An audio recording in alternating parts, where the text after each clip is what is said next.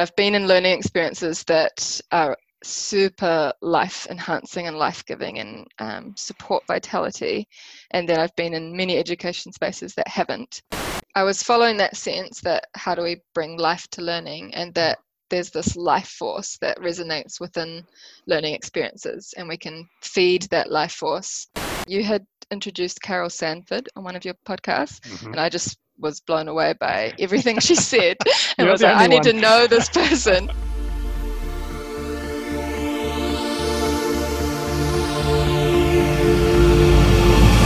Well, kia ora, greetings, and welcome back to the Making Permaculture Stronger podcast with myself, your host, Dan Palmer, bringing you episode 45. And today's episode is a wonderful initial conversation with a relatively new friend and colleague and fellow student based in Aotearoa, New Zealand, Emma Morris. Emma's got some really exciting stuff going on around the question of how do we bring educational experiences back to life? She's been deep diving into all kinds of relevant threads toward that end, and she's part of a really exciting collaborative project to design and create a real regenerative learning centre on the ground in New Zealand. If you're interested, as I'm sure many of you will be, you can go to makingpermaculturestronger.net slash E45 and find a bunch of links to the project. So let's jump right in and hear about Emma's story, and I'll catch up with you at the end and, and fill you in on some of the latest happenings regarding making permaculture stronger. Enjoy.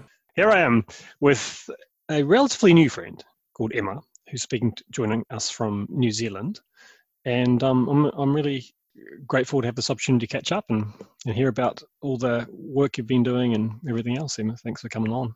Yeah, thank you so much for getting in touch. I'm very excited to share some of what's been going on in my world. Mm, yeah, can't wait to hear. I mean, it'd be, it'd be cool. I like the idea of if we can just briefly cast our minds back and figure out exactly, well, roughly how we how we got to know each other.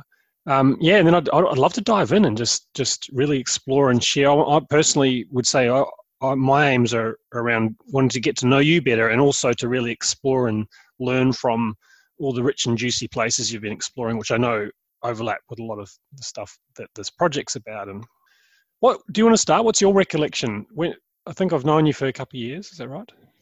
Yeah, um, I think I came across your podcasts naturally because I've been so interested in permaculture for the last sort of eight, ten years, mm-hmm. um, and kept hearing your name pop up through mutual friends who I was sort of delving into permaculture with, like Dave Hursthouse, who I now work closely with and is a close friend, but as well as um, Courtney Brooke and mm-hmm. Robina and Finn Mackesy, and just, yeah, lots of people in the permaculture world kept mentioning your podcast. So I was listening to them a lot. And then, yeah, Dave got more involved with you, and um, I was following what he was up to a lot in the making permaculture stronger space a bit and we were both we are all in india together during mm-hmm. the permaculture convergence back in I think it was 2017, where a lot of those juicy discussions were happening, and I was getting super interested in yeah a lot of the discussions you were having, which then sort of shifted into I was I got really interested into in your discussions with a lot of the people from Regenesis Group, which I guess has maybe been more recent, last couple of years. Yeah, that's right. Yep. Yeah, and, and yeah, and then it's just that same thing of the names keep popping up in different places. Mm. So I'm I've just finished studying this course called Leadership for Change, and in that program they mention Regenesis Group a lot and use their frameworks a bit. So yeah, they kept popping up, and so when I was developing a um, research project which is centered around a regenerative approach, I kept thinking about people I want to speak to, and your name kept appearing, which is when I got in touch maybe like a year ago. Mm-hmm, that's right. Yeah, and then um, we lined up an interview so I could interview you for my research and get lots of insights into the way that you view, I guess, a regenerative approach to life. But I was specifically looking at education. Yeah, I remember that conversation. It was a, it was, yeah, it was a memorable conversation. It was a beautiful conversation. I remember I was really struck by the way in which you really took it to a pretty deep place and were able to really. I did a lot of thinking and reflecting on stuff that I wouldn't have otherwise actually brought into consciousness and tried to put it into words in the moment. And um, and that was part of your thesis that you've just finished.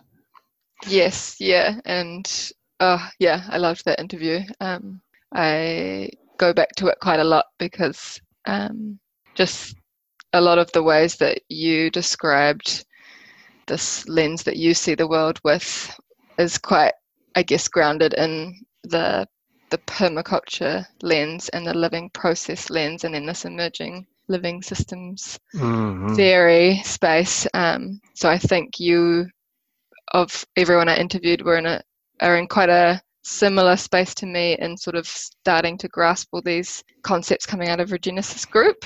Yeah. And it was really interesting to hear, yeah, the way that you were describing concepts around um, life force and um, pro- life processes, and then also listening to your podcast after that and seeing the way that you started um, reflecting and learning from more from Regenesis um, and unpacking things, which I just also had been doing, sitting on my computer at home, going through my research.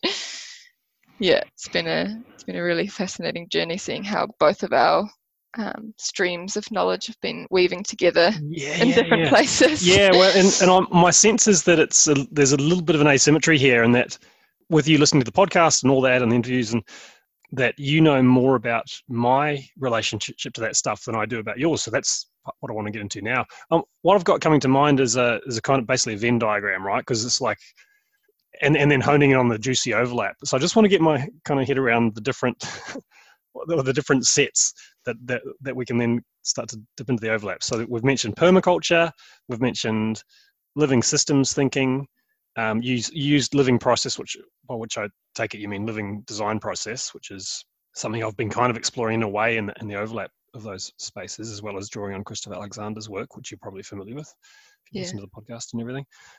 You also have just done a, or you, you, you mentioned a course on leadership for change. Leadership for change. Why don't we. Why don't we take these one at a time and just give us? You can give us a kind of a you know an executive summary or just a you know a, a heads up on what each of these is about for you, and then we can dive into the the waters where they overlap.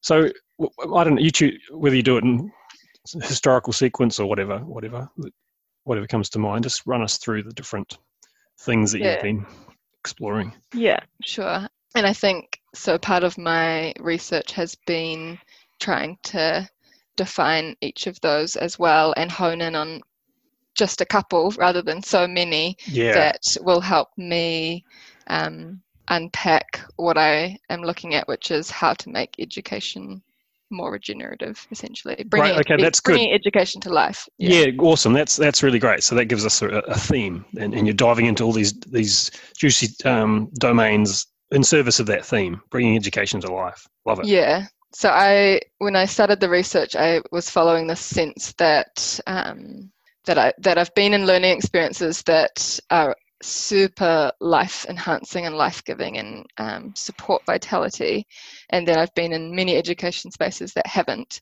Mhm. And so I was trying to follow that sense and see what it was that was achieving that. And so Mm. some of the spaces that I had found life giving uh, were permaculture courses. Um, Mhm. And they were kind of bringing together all these different concepts that I was fascinated in, but also grounded in real life experiences where we're, you know, on the ground making compost while we're talking about how that relates to our inner ecosystems and then working as a group to do that. And it was Mm. sort of stacking all these things and creating this really brilliant and alive classroom that was so Mm. different to any education settings I had before. And then as well, just like kind of more implicit learning experiences where I was traveling around the world, around Central America and Europe and Southeast Asia, doing woofing. And a lot of that would be centered around permaculture farms where um, it just felt incredibly alive and dynamic. And you were learning so much. I was learning so much, but it wasn't anything like sitting in a classroom. Um, so for me, permaculture was probably the main shift into a new world out of standard university settings. Mhm. Mhm. And then from there, I guess started exploring more deeply um, what's behind permaculture, like systems thinking, which then led me into living systems thinking. Yep. Yep. Um, as well as deep ecology. So both kind of going through the theory, the books, Joanna Macy and um, Arne Naess and um, Gregory Bateson systems theory stuff, and then actually getting involved in the work that reconnects workshops, so live workshops where you're going through these mm-hmm. deep ecology practices and just being completely blown away by those experiences, like actually feeling, you know, my whole world shift and learning different ways of being while um, really actually embodying these theories in a way that was so different to just kind of reading about them and actually being able to experience it fully in my body and every part of me mm-hmm. and being mm-hmm. like oh this is what this is what education could be um and then yeah i guess just continuing to move through that and start to get to a place where i wanted to to both start holding experiences like that and nest that within my own uh, like developing my own practice a bit deeper and just kind of through connections and friends and circumstance it, i came across this um, research program leadership for change mm-hmm. and had been told that it's kind of a it's through a polytech in new zealand otago polytech but it's it, I was told that it's still kind of an alternative model and it, it's less about lectures and being told theory and more about growing your own capacity and kind of like a mentorship and mm. uh, recip- reciprocal learning experience and that you, they kind of just support you to do what you want to do so yeah i dived into that program which was started with a in-person intentional retreat mm-hmm. where people across the country all came together in Raglan and actually at a permaculture farm and we just spent like I think it was three or four days just kind of getting to know each other and doing different reflective practices, like inner reflective practices, which I hadn't done much of before, and really honing in on what we are interested in, what we care about, and why, mm-hmm. um, and our motivations behind all that. And then the the first part of this research program is that you start with something called a review of learning, where you look back at essentially everything you've ever learned and all the work you've done in your different working environments mm-hmm. and mm-hmm. reflect on why you think the way you do, where your values have come from, your childhood and upbringing. Um, basically, not taking for granted the way you see the world and questioning it and being like, who am I and why do I think like this? Mm-hmm. And again, I'd never done anything like that. So it really kind of, yeah, rocked my world and made me realize a whole bunch of things, but particularly things around my lack of self awareness generally, like that I hadn't developed many inner practices of understanding why I see things the way I do, and also just kind of honing in on the things that I really care about and my sort of potential and um, where to focus that energy. Mm-hmm so at that point, I had trained as an urban planner and I'd been working in um, urban planning for a couple of years and just found it completely um, frustrating and disappointing. um, I had actually quite enjoyed the university program um, because it, I mean, it was still very like intellectual in, in our heads, but I enjoyed the idea that I mean, that's when I was actually introduced, introduced to a lot of systems theory, and that a lot of the way that we create the world does affect the way people engage in it. Like that's kind of the whole basis of urban planning is you can design spaces that actually make the world better for people. Mm-hmm. Um, but then when I went to work in it, uh, there's just no space to actually do that. It's all just constrained by the system that it's in, and I was just I just felt mm. kind of like I was I was drowning in it, and there wasn't any. I couldn't see any way to make much systemic change, um, especially at the level I was at, and just com- became completely disillusioned by it. So it wasn't until I was doing the review of learning that I kind of finally actually realized I needed to fully quit mm-hmm. rather than kind of holding on to it a little bit, thinking maybe I'll make change one day. I was like, no, this is time to stop. And actually, mm. I have a passion and education. I've been spending the last however long following these incredible courses and starting to experiment holding little workshops myself. Like, why don't I just follow this fully? So, yeah, my research mm. process was kind of a, a personal process around like owning that I want to move into the space of education mm. and developing the courage to teach, which is this uh, phrase by Parker Palmer, which is all about like that a lot of yeah for me i think i had i had pushed the idea of teaching away because of my relationship with teachers which had often been quite hierarchical and mm-hmm. um, i didn't want to be like that but also i think ideas around i don't know what i wanted to do in the world and that maybe i had this lens that teaching wouldn't make a big ch- change or impact which i think was because it was sitting within my ideas of conventional education. Yeah, yeah, yeah.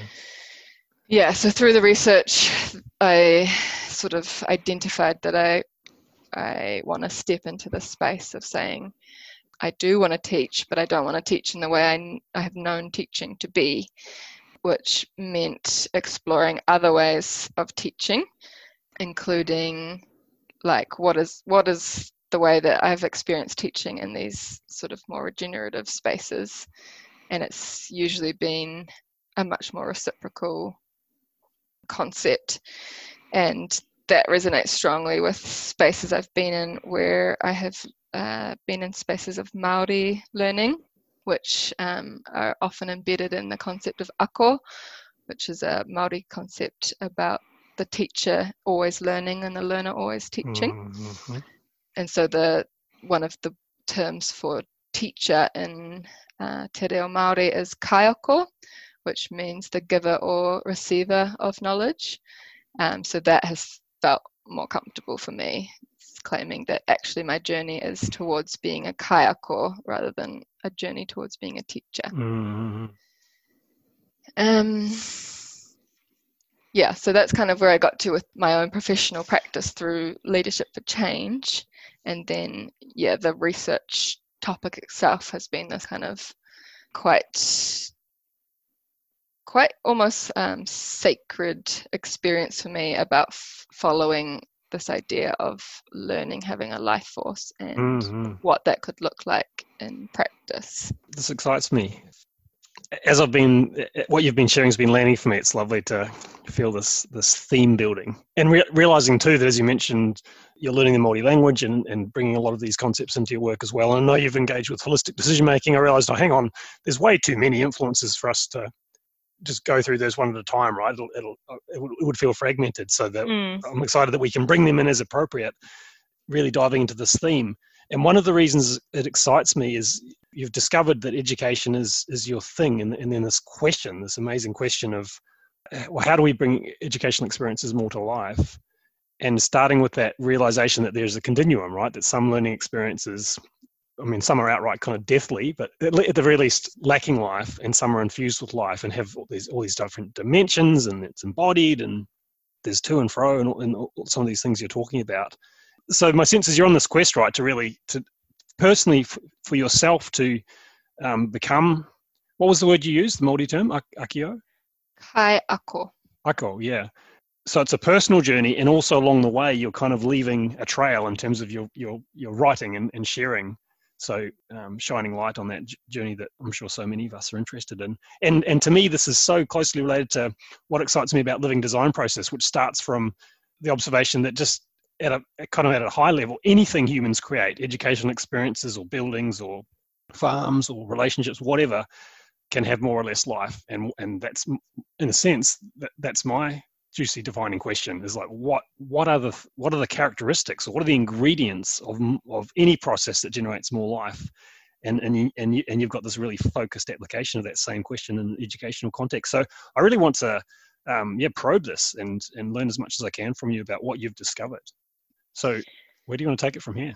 Um, yeah, I mean, I can speak to the continuum thing because that was Mm, actually that'd be something really useful. Yeah, um, it was actually listening. Oh no, yeah, you had introduced Carol Sanford on one of your pon- podcasts, Mhm. and I just was blown away by everything she said, and You're was like, I need to know this person. so I was sort of looking her up and um, trying to find as much as possible and reading a bunch of her blogs on Medium, and then saw that she had a open research project that you could apply for, and That's you right. ended up doing it too, right? We both did it. Yeah, yeah. Yeah. Regenerative Life. Yeah, which Yeah. I look at pretty much every day. Yeah, Yeah. so I um, did that process with her where she guided us through looking at a project that we were doing through a regenerative lens and was introduced to the four paradigms. And it was those four paradigms that actually really put things into place for Mm. me around just clearly showing the difference between, like you say, that continuum of experiences that are that are dead and um, draining to experiences that really nourish. So run us through the Um, paradigms just to refresh. We, we, I, Carol, I, I, oh, you probably know, but I interviewed Carol and she shared those recently. So most listeners will, following listeners that have, are not here for the first time will be familiar with them, but it'd be lovely to hear them in your own words. Yeah, so what I did for my research to help me essentially was look at the four paradigms and write a personal story of myself experiencing Mhm. something in education that felt like it sat within each paradigm. Mm. Um, so for the first one, which is value return, that's all about like resource extraction and a very authoritarian view. And so in education, that comes up in I mean, quite a lot in sort of lecture style, where it's someone at the front telling people what to know, as well as what uh, Freire calls the banking model of education, where you're kind of seeing students as numbers and just using them to essentially improve the economy. And my experience of that was being at university and just sitting in this lecture hall of you know a thousand people and not knowing any faces around me and seeing this little dot of a human way down the front that was just talking about all these things that I didn't understand. And we were in a basement and we were under under one of the main roads in Auckland and it was dark and I was kind of falling asleep and there's people all around me on on their laptops playing Candy Crush and all this stuff and I was just looking around being like I do not want to be here. I do not know what's going on. I don't know the name of anybody around me. I don't feel connected to anyone. And I, I don't think I'm learning anything. All I'm learning is how to not fall asleep while the teacher talks. Um, yeah. yeah, so that was kind of yeah what I was thinking in terms of value return. And then the next one is arrest disorder, which is like that concept of stopping harm, and it's very disconnected and um, like ecology. It's seen in sort of the conservation movements, like stop the stop the bad plants, Mhm, yeah. um, and in education, I think it's kind of the problem solving approach. Like there's a lot of focus on um, uh, fixing this problem, identify a problem, and then figure out how to fix it. But that that is so limiting because it's um, you know that classic idea of you're never going to be able to solve a problem if you're going at it with the same mindset as was when it was created. yeah. yeah. um, and it's just not providing the like possibilities and potential. So my example for that was I got a um, little teaching contract with primary schools through this kind of environmental program, and I was told that. Um, I w- we were focusing on marine for the year, the marine environment, and I was to hold a session on the issues.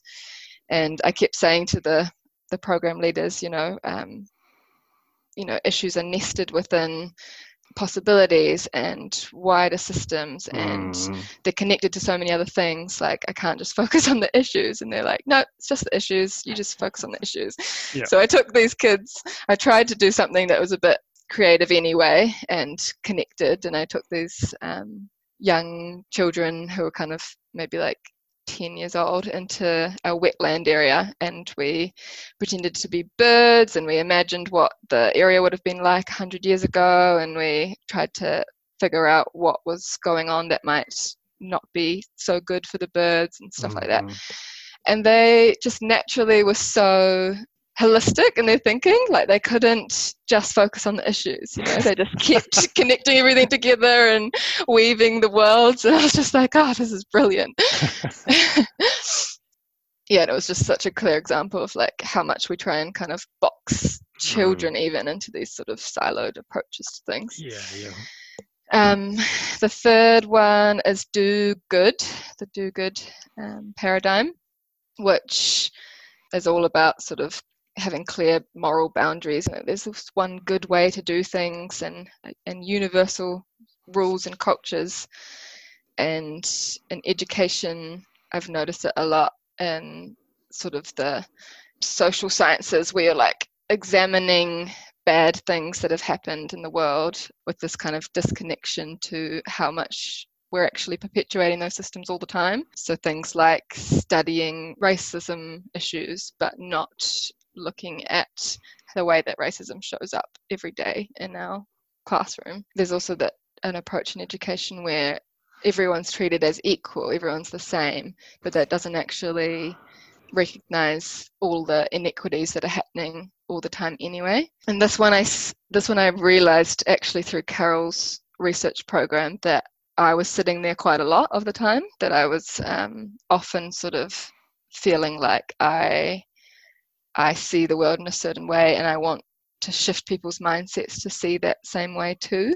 Yeah. And it wasn't till this kind of distinction of do good and then regenerative that I realized actually it's more about um, like expanding all of our ways of seeing the world, not just like me imposing my ideas on other people.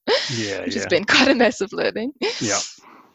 And my example for that was a uh, workshop I was holding maybe a year or a year and a half ago, where we did a culture setting uh, exercise where we were trying to set the group culture together so that we would have a way of being for the rest of the week together. And in that in that example, I was um, at the time really into it and feeling like it was going really well. We were getting all these cool ideas about you know like allowing space for everybody to be heard and um, speaking from the I and trust and respect and all these wonderful statements on paper.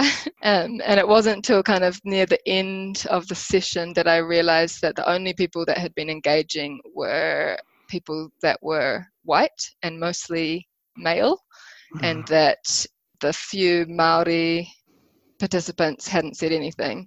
And um, most of the women had been quite quiet as well. And at the end, I saw there was a group of sort of four or five Maori participants that kind of went and sat together by themselves afterwards. Mm-hmm. And I was kind of like, oh, I wonder what's going on here. And I went and chatted to one of them who's a close friend of mine later. And I was kind of like, um, oh, you know, I guess she, she was a woman. And I said, oh, I just realized that the men were speaking a lot the whole time, weren't they? And she was like, I don't know if it was just a male thing. I think it was a Pākehā thing.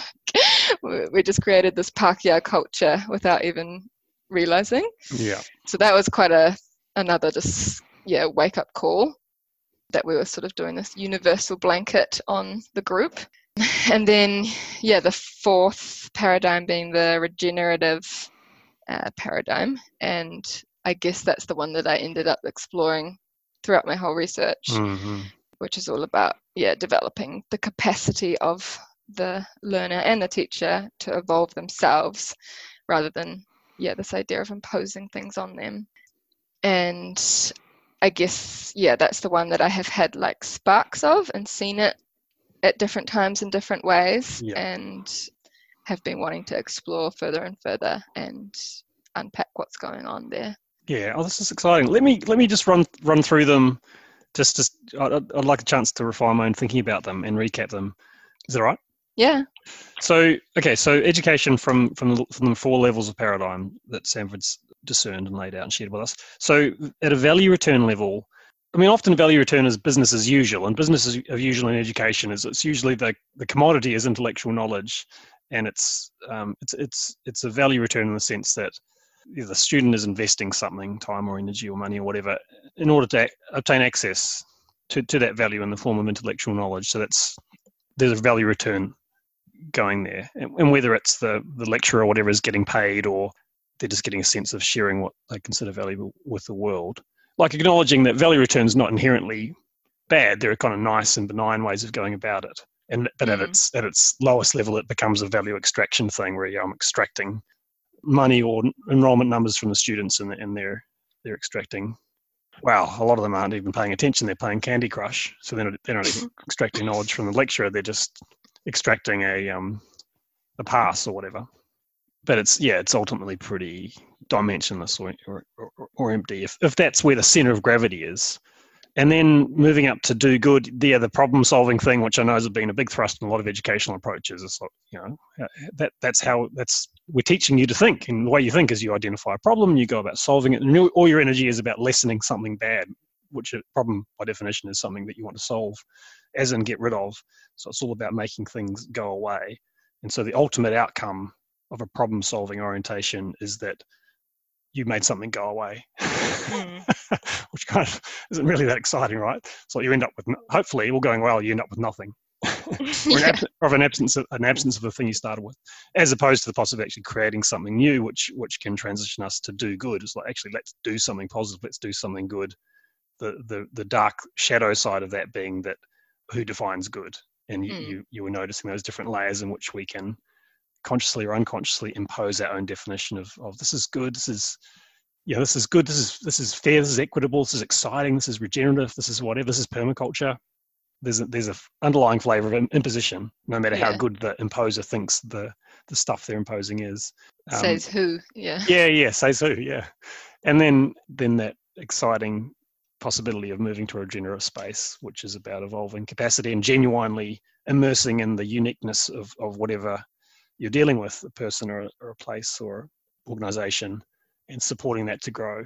Where I, that was a big epiphany for me, I'd love to hear you speak to as well. when I interviewed Carol, I hadn't picked up the idea that they're all, they all have their place. But if you can make regenerate life your center of gravity, and then you can move back down, and the others are nested inside. So you, you're doing good where, where good has being defined by the thing you're in service of, and so it's you know it's it's a regeneratively defined good and yes there are challenges and issues and all that and problems along the way and you don't it's not like you're ignoring them and letting them get worse but you can be honoring those in a way that's simultaneously regenerating life. And then at the end of the day it's all good to obtain a yield to to, to get value.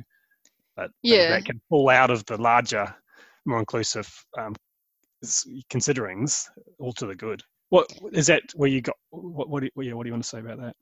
Yeah, and that they are all in relationship to where we're all currently at as well. So they do kind of provide the scaffolding approach depending on how familiar people are um, with different ways of learning and yes. um, teaching because you know it's you can't just jump into or it might be difficult to jump into something that's that feels truly regenerative with somebody that's only ever experienced that value return yeah that's a great paradigm point. yeah yeah yeah.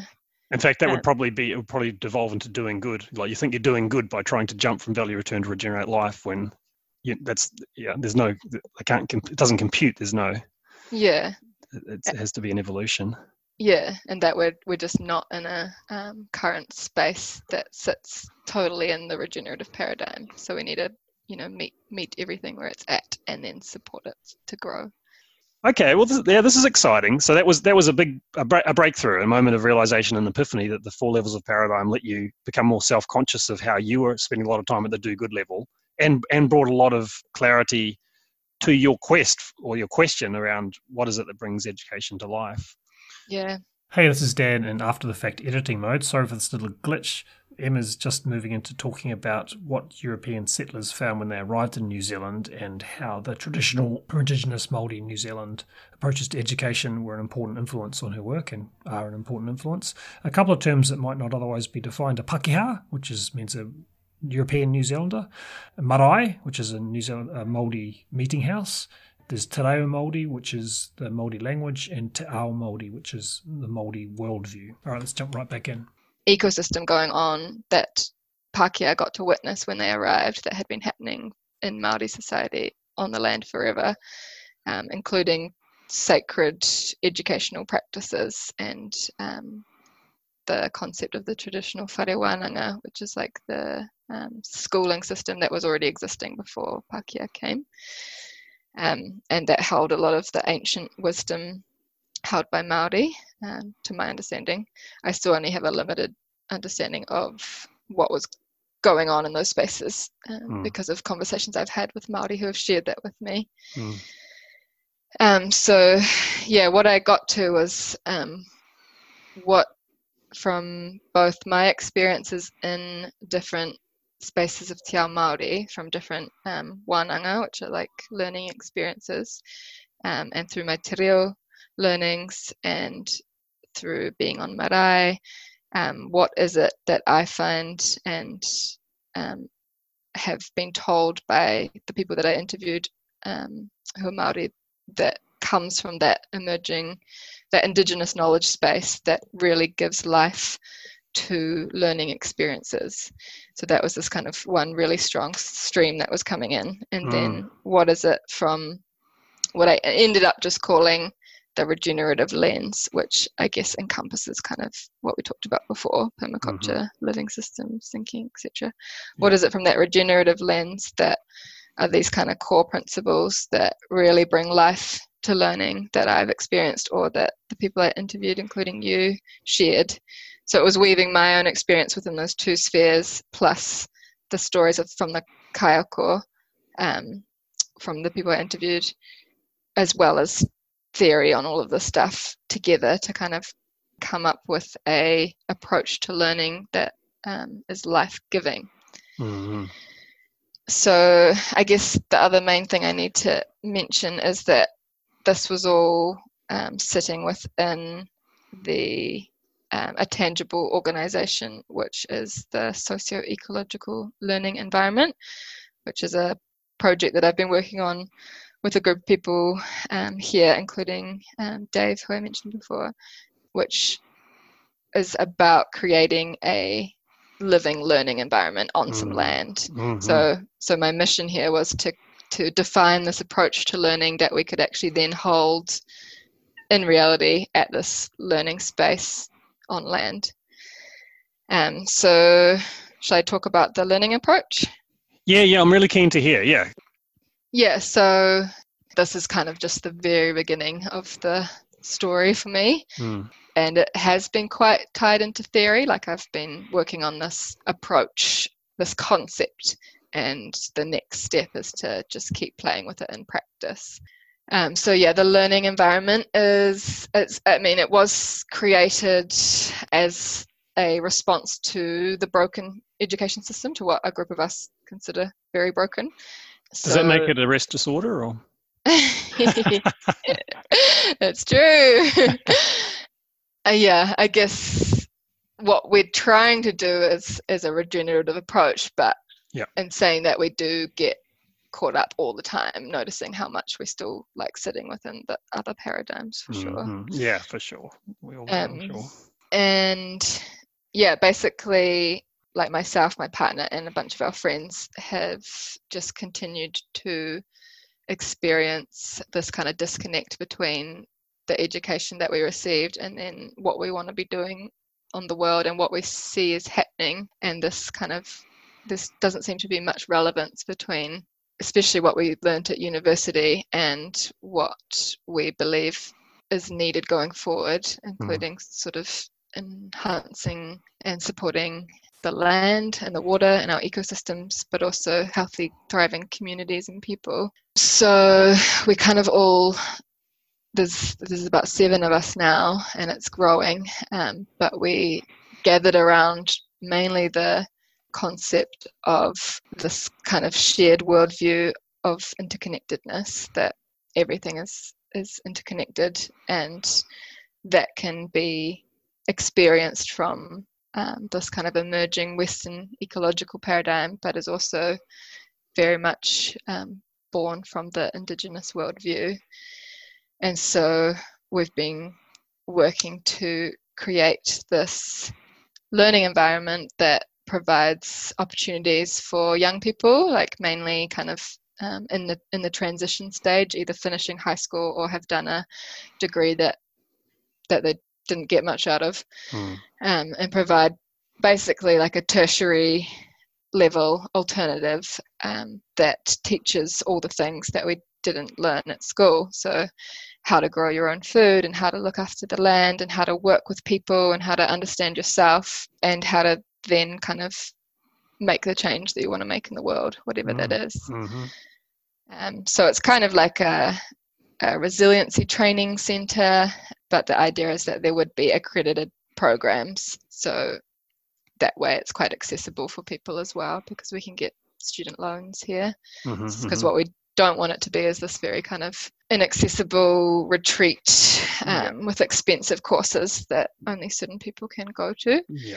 So instead, it's like a very public, um, inviting campus that is all based on land and has a whole bunch of regenerative income generating practices happening on the land. So we can actually demonstrate possible futures for people. So have Mhm. Awesome compost uh, business that's also a compost classroom Yep. and have market gardens and regenerative agriculture practices and kind of show show these practices in real time with real people but also use those as as yeah classrooms that we can learn in and be involved in Wicked. This uh, yeah, so exciting, and I'm Yeah. I'm imaging the, you know, you've shared bit about your your journey and your passion and what you're bringing to it, and uh, obviously, it seems clear that the other the other six and, and the others that are joining, uh, you know, they've been on their own quests and sitting in the space of their own questions, and they'll be bringing those flavors.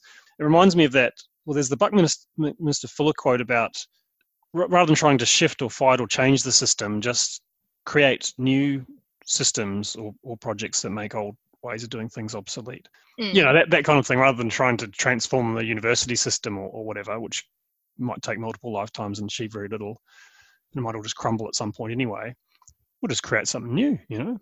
yeah exactly that's and that's what i realized working in the urban planning system was like Yeah. i'm just yeah. not making any change here i need to get out and and by because all systems are connected we believe that by creating this alternative system we would be impacting the other systems anyway Mm, mm, mm. um, and there would be kind of direct ways that we would purposefully engage in that like sort of professional development programs offered for um, Yep. more kind of business as usual Yep, yep. organizations And Yeah. what, where's it at? Like, you've found some land or it? Yeah, so we've just registered as a trust recently, um, which means that we can now, we're, we're currently waiting on our charitable status. Yep. Um, and that means that we could receive funding. And yeah, we have found this incredible piece of land in uh, Wanganui.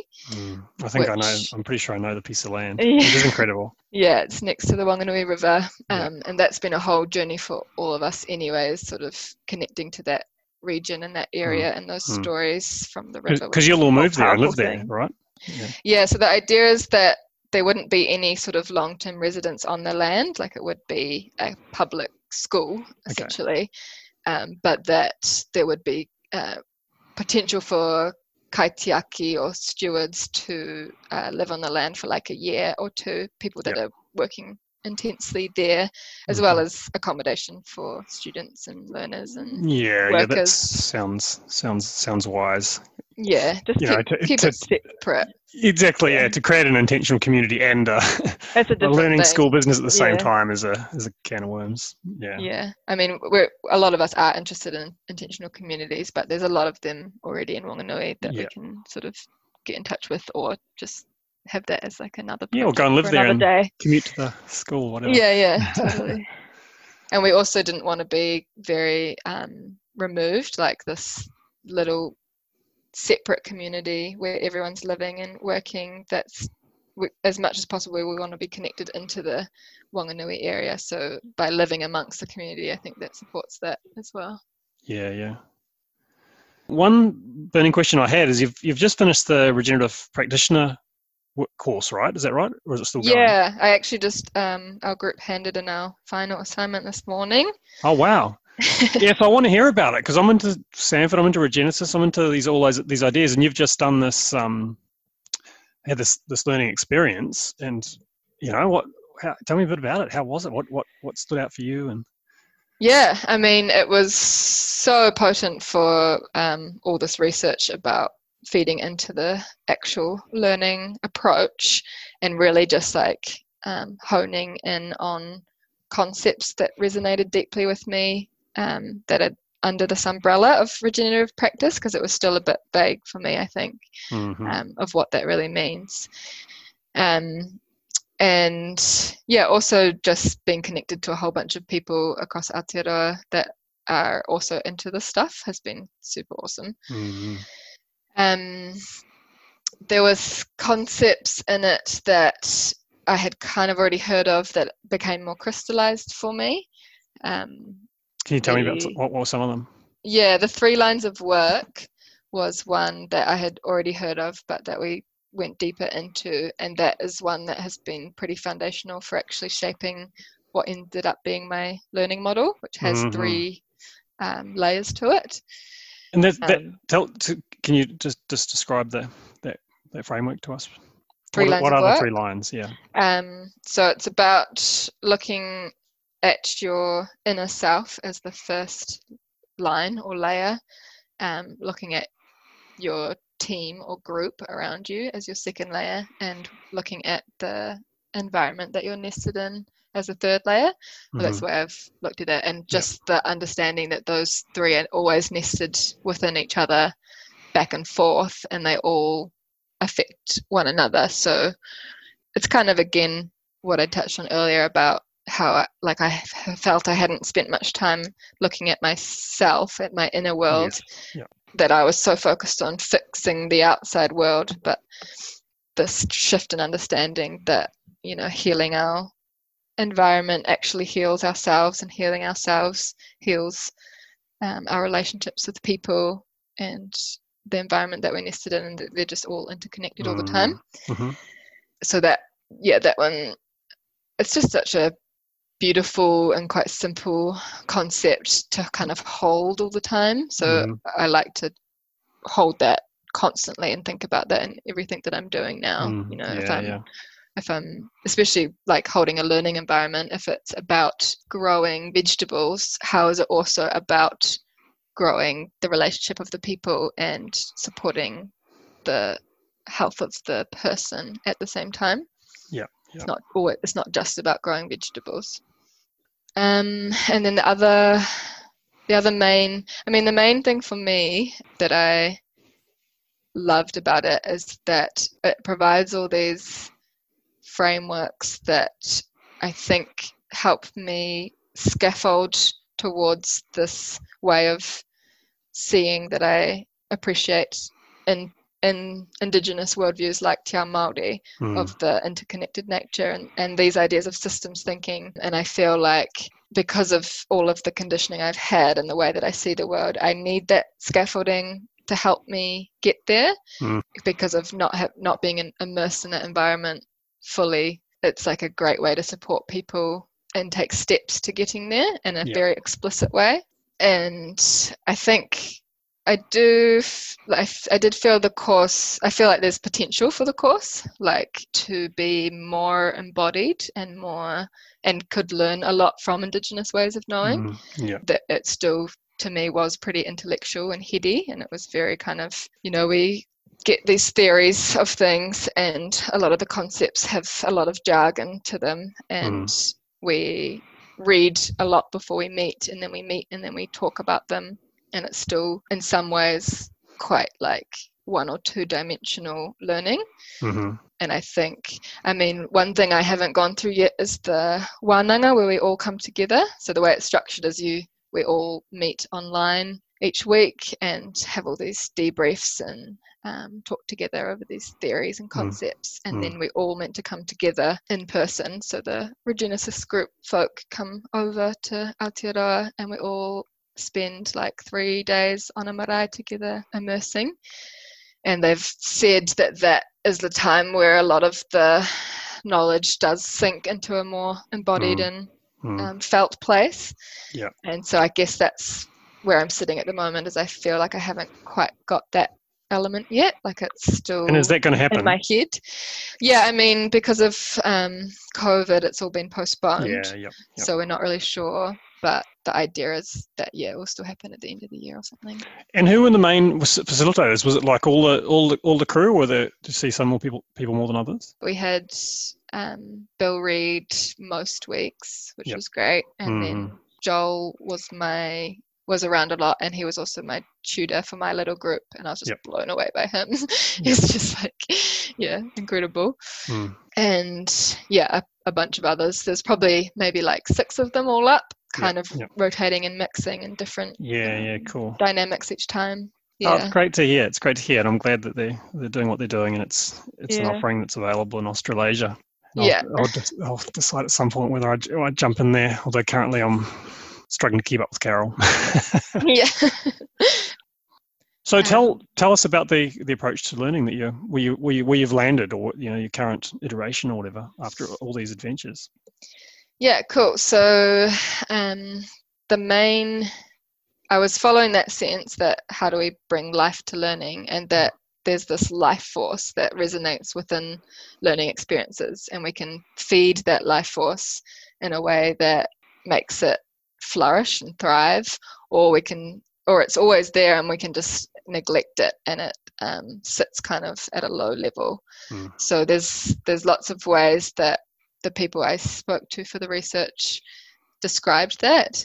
Um, and one of the terms, uh, so things like chi or energy or um, or just yeah general feeling of aliveness or vibrancy or life force. Um, and then a Maori term is mauri, um, which is yeah the concept that everything has this inner life force in it and that is connected to all of the other life forces. And so a, a plant has it and a human has it, and it can go up and down, um, whether it's cared for or not. Mm. Um, so where I got to was how about instead of focusing on, you know, teaching content and the outcome of a learning experience, we focus on nurturing the life force of um, the place that the learning experience is sitting within and the life force of the group itself in that learning experience and then the life force of each person that is present so that created this yeah nested layered approach Mhm. which aligns with that three lines of work i mentioned before Mm, yeah, yeah. um, but flipping it so that place is in the middle mainly just for a perspective shift so we're not putting people in the center always. Mm-hmm. Yep. so place in the center going out to the group and then going out to the person then just attaching a couple of ways of learning to those. So for the place it's like a kaitiakitanga or place-based approach to learning. So in every learning experience thinking actually where are we? Um, let's ground ourselves in this and understand the story of this place Mhm. and tell that and experience that through the learning experience no matter what it is.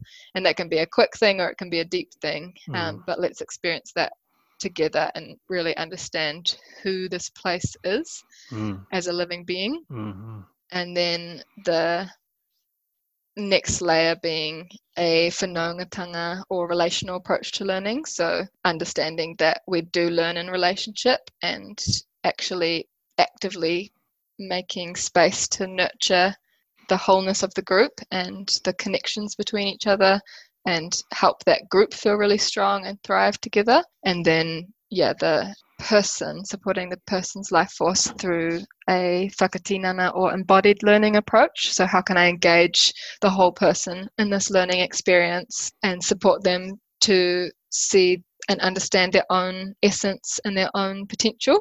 Yeah, so that's the, the three layers of the learning approach, um, which at the moment I'm calling something like akoranga ora or healthy learning, being that we are supporting healthy a healthy place, a healthy group, and healthy people.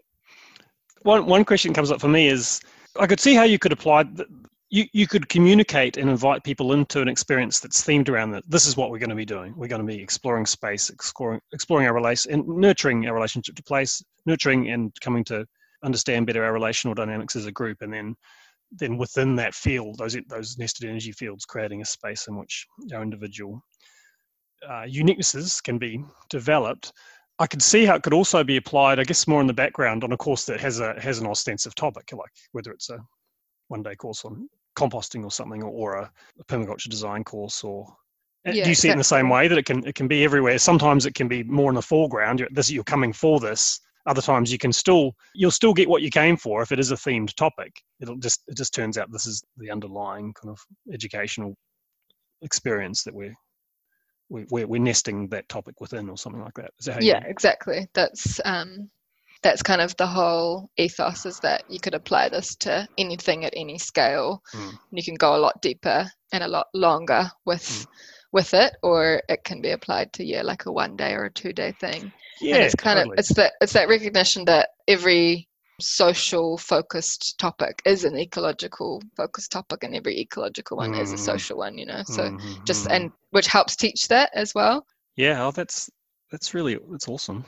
And like like even in a in a ten minute thing or, or an hour thing, there's always those things going on. I, I would say even if the folk holding the space are, are bring are inviting their awareness to these things, regardless of whether there's time or it's appropriate, every every- you know to consciously draw everyone's attention to them, that itself would bring value and just help help enrich and enliven the the field of energy. Yeah, like in the, in its simplest form, it's just acknowledging that that life force is present across those three layers all the Mm. time, and Mm. and looking at it each time we do a learning experience, Mhm. regardless of the topic. paying attention to it. Yeah, and I guess evaluating, you know, defining how well it went in a sense in terms of that life force. What happened to that? Mm. Where was it at the start? Where was it at the end? How, what was its journey over time? Mm. Yeah, exactly, because it is an ebb and flow thing. It's not like you just raise it up and then it's up there forever. It, it's always right, it's, it's energy, so it's it's constantly moving and exchanging. Yeah. It's not like yeah, you you become a grandmaster at this and you just you click your fingers at the start of the event and everyone just starts kind of vibrating in resonance and Yeah. yeah Mm, yeah yeah beautiful well it's really exciting you know that you're you, you know you're, you're you're on this journey yourself you're getting to know yourself better and and and the place the the, the country and the region as well as different layers of groups you're involved with Mm. and and in, in the in the game of evolution of development and and creating really potent uh, arenas and domains and spaces spheres for to support others Yeah, I've been Not- not like around. witnessing. Yeah, I've been witnessing how I've experienced the model through this whole process as well. You know, how Yeah, my yeah. yeah, how my embodied learning has been nourished, how my life force has been nourished, and like how I've got a clearer sense of my own essence and potential through Mhm. this. Great to great to connect. Yeah, Yeah, it'd be really fun to hang fun. out for. I mean, it'd be fun to hang out with the whole crew, but yeah, cool. But yeah, we would love to have you over. Um, just whenever you're next. I guess we're all a bit delayed now, but yeah, yeah. next round. What a lovely exchange. You know, I'm so grateful to have this job. No, well, I should say I'm so grateful to have this hobby, you know, where I get to enjoy these beautiful conversations with with people doing cool stuff around the world, you know. It makes me feel um, a sense of a sense of hope. And I, I'm sure you enjoyed the chat also. Check out the show notes for links to um, there's some beautiful graphics of some of the things, uh, including the learning model at the end, or the learning framework, I should say, not a model, that Emma shared. And they're actually going to release they're going to release their brand new website a week from now. So as soon as I get that link, that'll be on the show notes as well. So go and check that out. I'll hope to converse with Emma and and why not some of her colleagues as well. Dave Hursthouse has been involved in the um, project before. He hasn't yet made his voice hasn't yet made it on our podcast. But if you're out there, Dave, know that your days are numbered. You can run, my friend, but you can't hide. Um, I was going to tell you a bit about what's happening in general with making permaculture stronger. One highlight has been that the first making strong permaculture, the first making permaculture stronger book is uh, is a happening thing with help from three amazing volunteers: Sarah May in Melbourne, James in New Zealand, Finn in Edinburgh, Scotland. We're meeting weekly. I was saying to saying to some of them that I'm feeling like I'm I'm washing the dishes and I've got three people drying the dishes. So there's a bit of pressure on me to wash enough dishes to have a bit of a stack there, so they've got something to um, to chew through editorial wise, but also getting a lot of insight and help on the whole project management aspect and publishing and illustrations and referencing and all the other stuff you've got to think about when you're putting a book together. But it's feeling really good. I'm really excited to be bringing the first several years of the project uh, together in a different way and completely complete taking inspiration from that material but completely rewriting it into what I'm hoping will be a, a really accessible, compelling, friendly aid to anyone seriously interested in permaculture design process and education. So that's going on. I just uh, sent off my last couple of questions to Holistic Management founder Allan Savory today. We've been having quite a remarkable in-depth exchange that I'll look forward to sharing on the blog soon he's been replying to my questions with a, surprise, a remarkable amount of candor and, and, depth and thoroughness. And it's a real, real honour to have the opportunity to engage so deeply with, with people like that. Um, Allan's he's had a significant impact on my life through his, his work on that decision making approach. What else to tell you? Things are alive. Things are happening. Making Permaculture Stronger is a thing. Go and check out the website at makingpermaculturestronger.net if you'd like to. Um, I'm going to be reorganizing the Patreon page, which is over at uh, patreon.com slash makingpermaculturestronger soon. So maybe hold off. and in a couple of weeks, i am going to reorganize that a bit and, and I'll tell you more about that down the track. I'm really keen to make things more more helpful, more valuable, more useful for, for people serious, earnest and serious and genuine about lifting their game in terms of permaculture design and education. One other thing I'll mention before I wrap this up is that I've been using, uh, as you'll probably know if you've been listening, I've been using insights gleaned from Carol Sanford to revisit the underlying uh, direction and aims and purpose of this project. And um, I was struck by a moment of clarity in the last week or two. I think it was since the last episode and I've changed the byline on the website from collaboratively developing permaculture's potential, which still rings true for me, um, and yet I've realized it's kind of vague and very general, to uh, regenerating permaculture design process together. Uh, you know, that really, that really, that's landing for me right now. And on the contents page of the website, I, I go, I, I, I talk through the meanings of the words regenerating, permaculture design process, and together.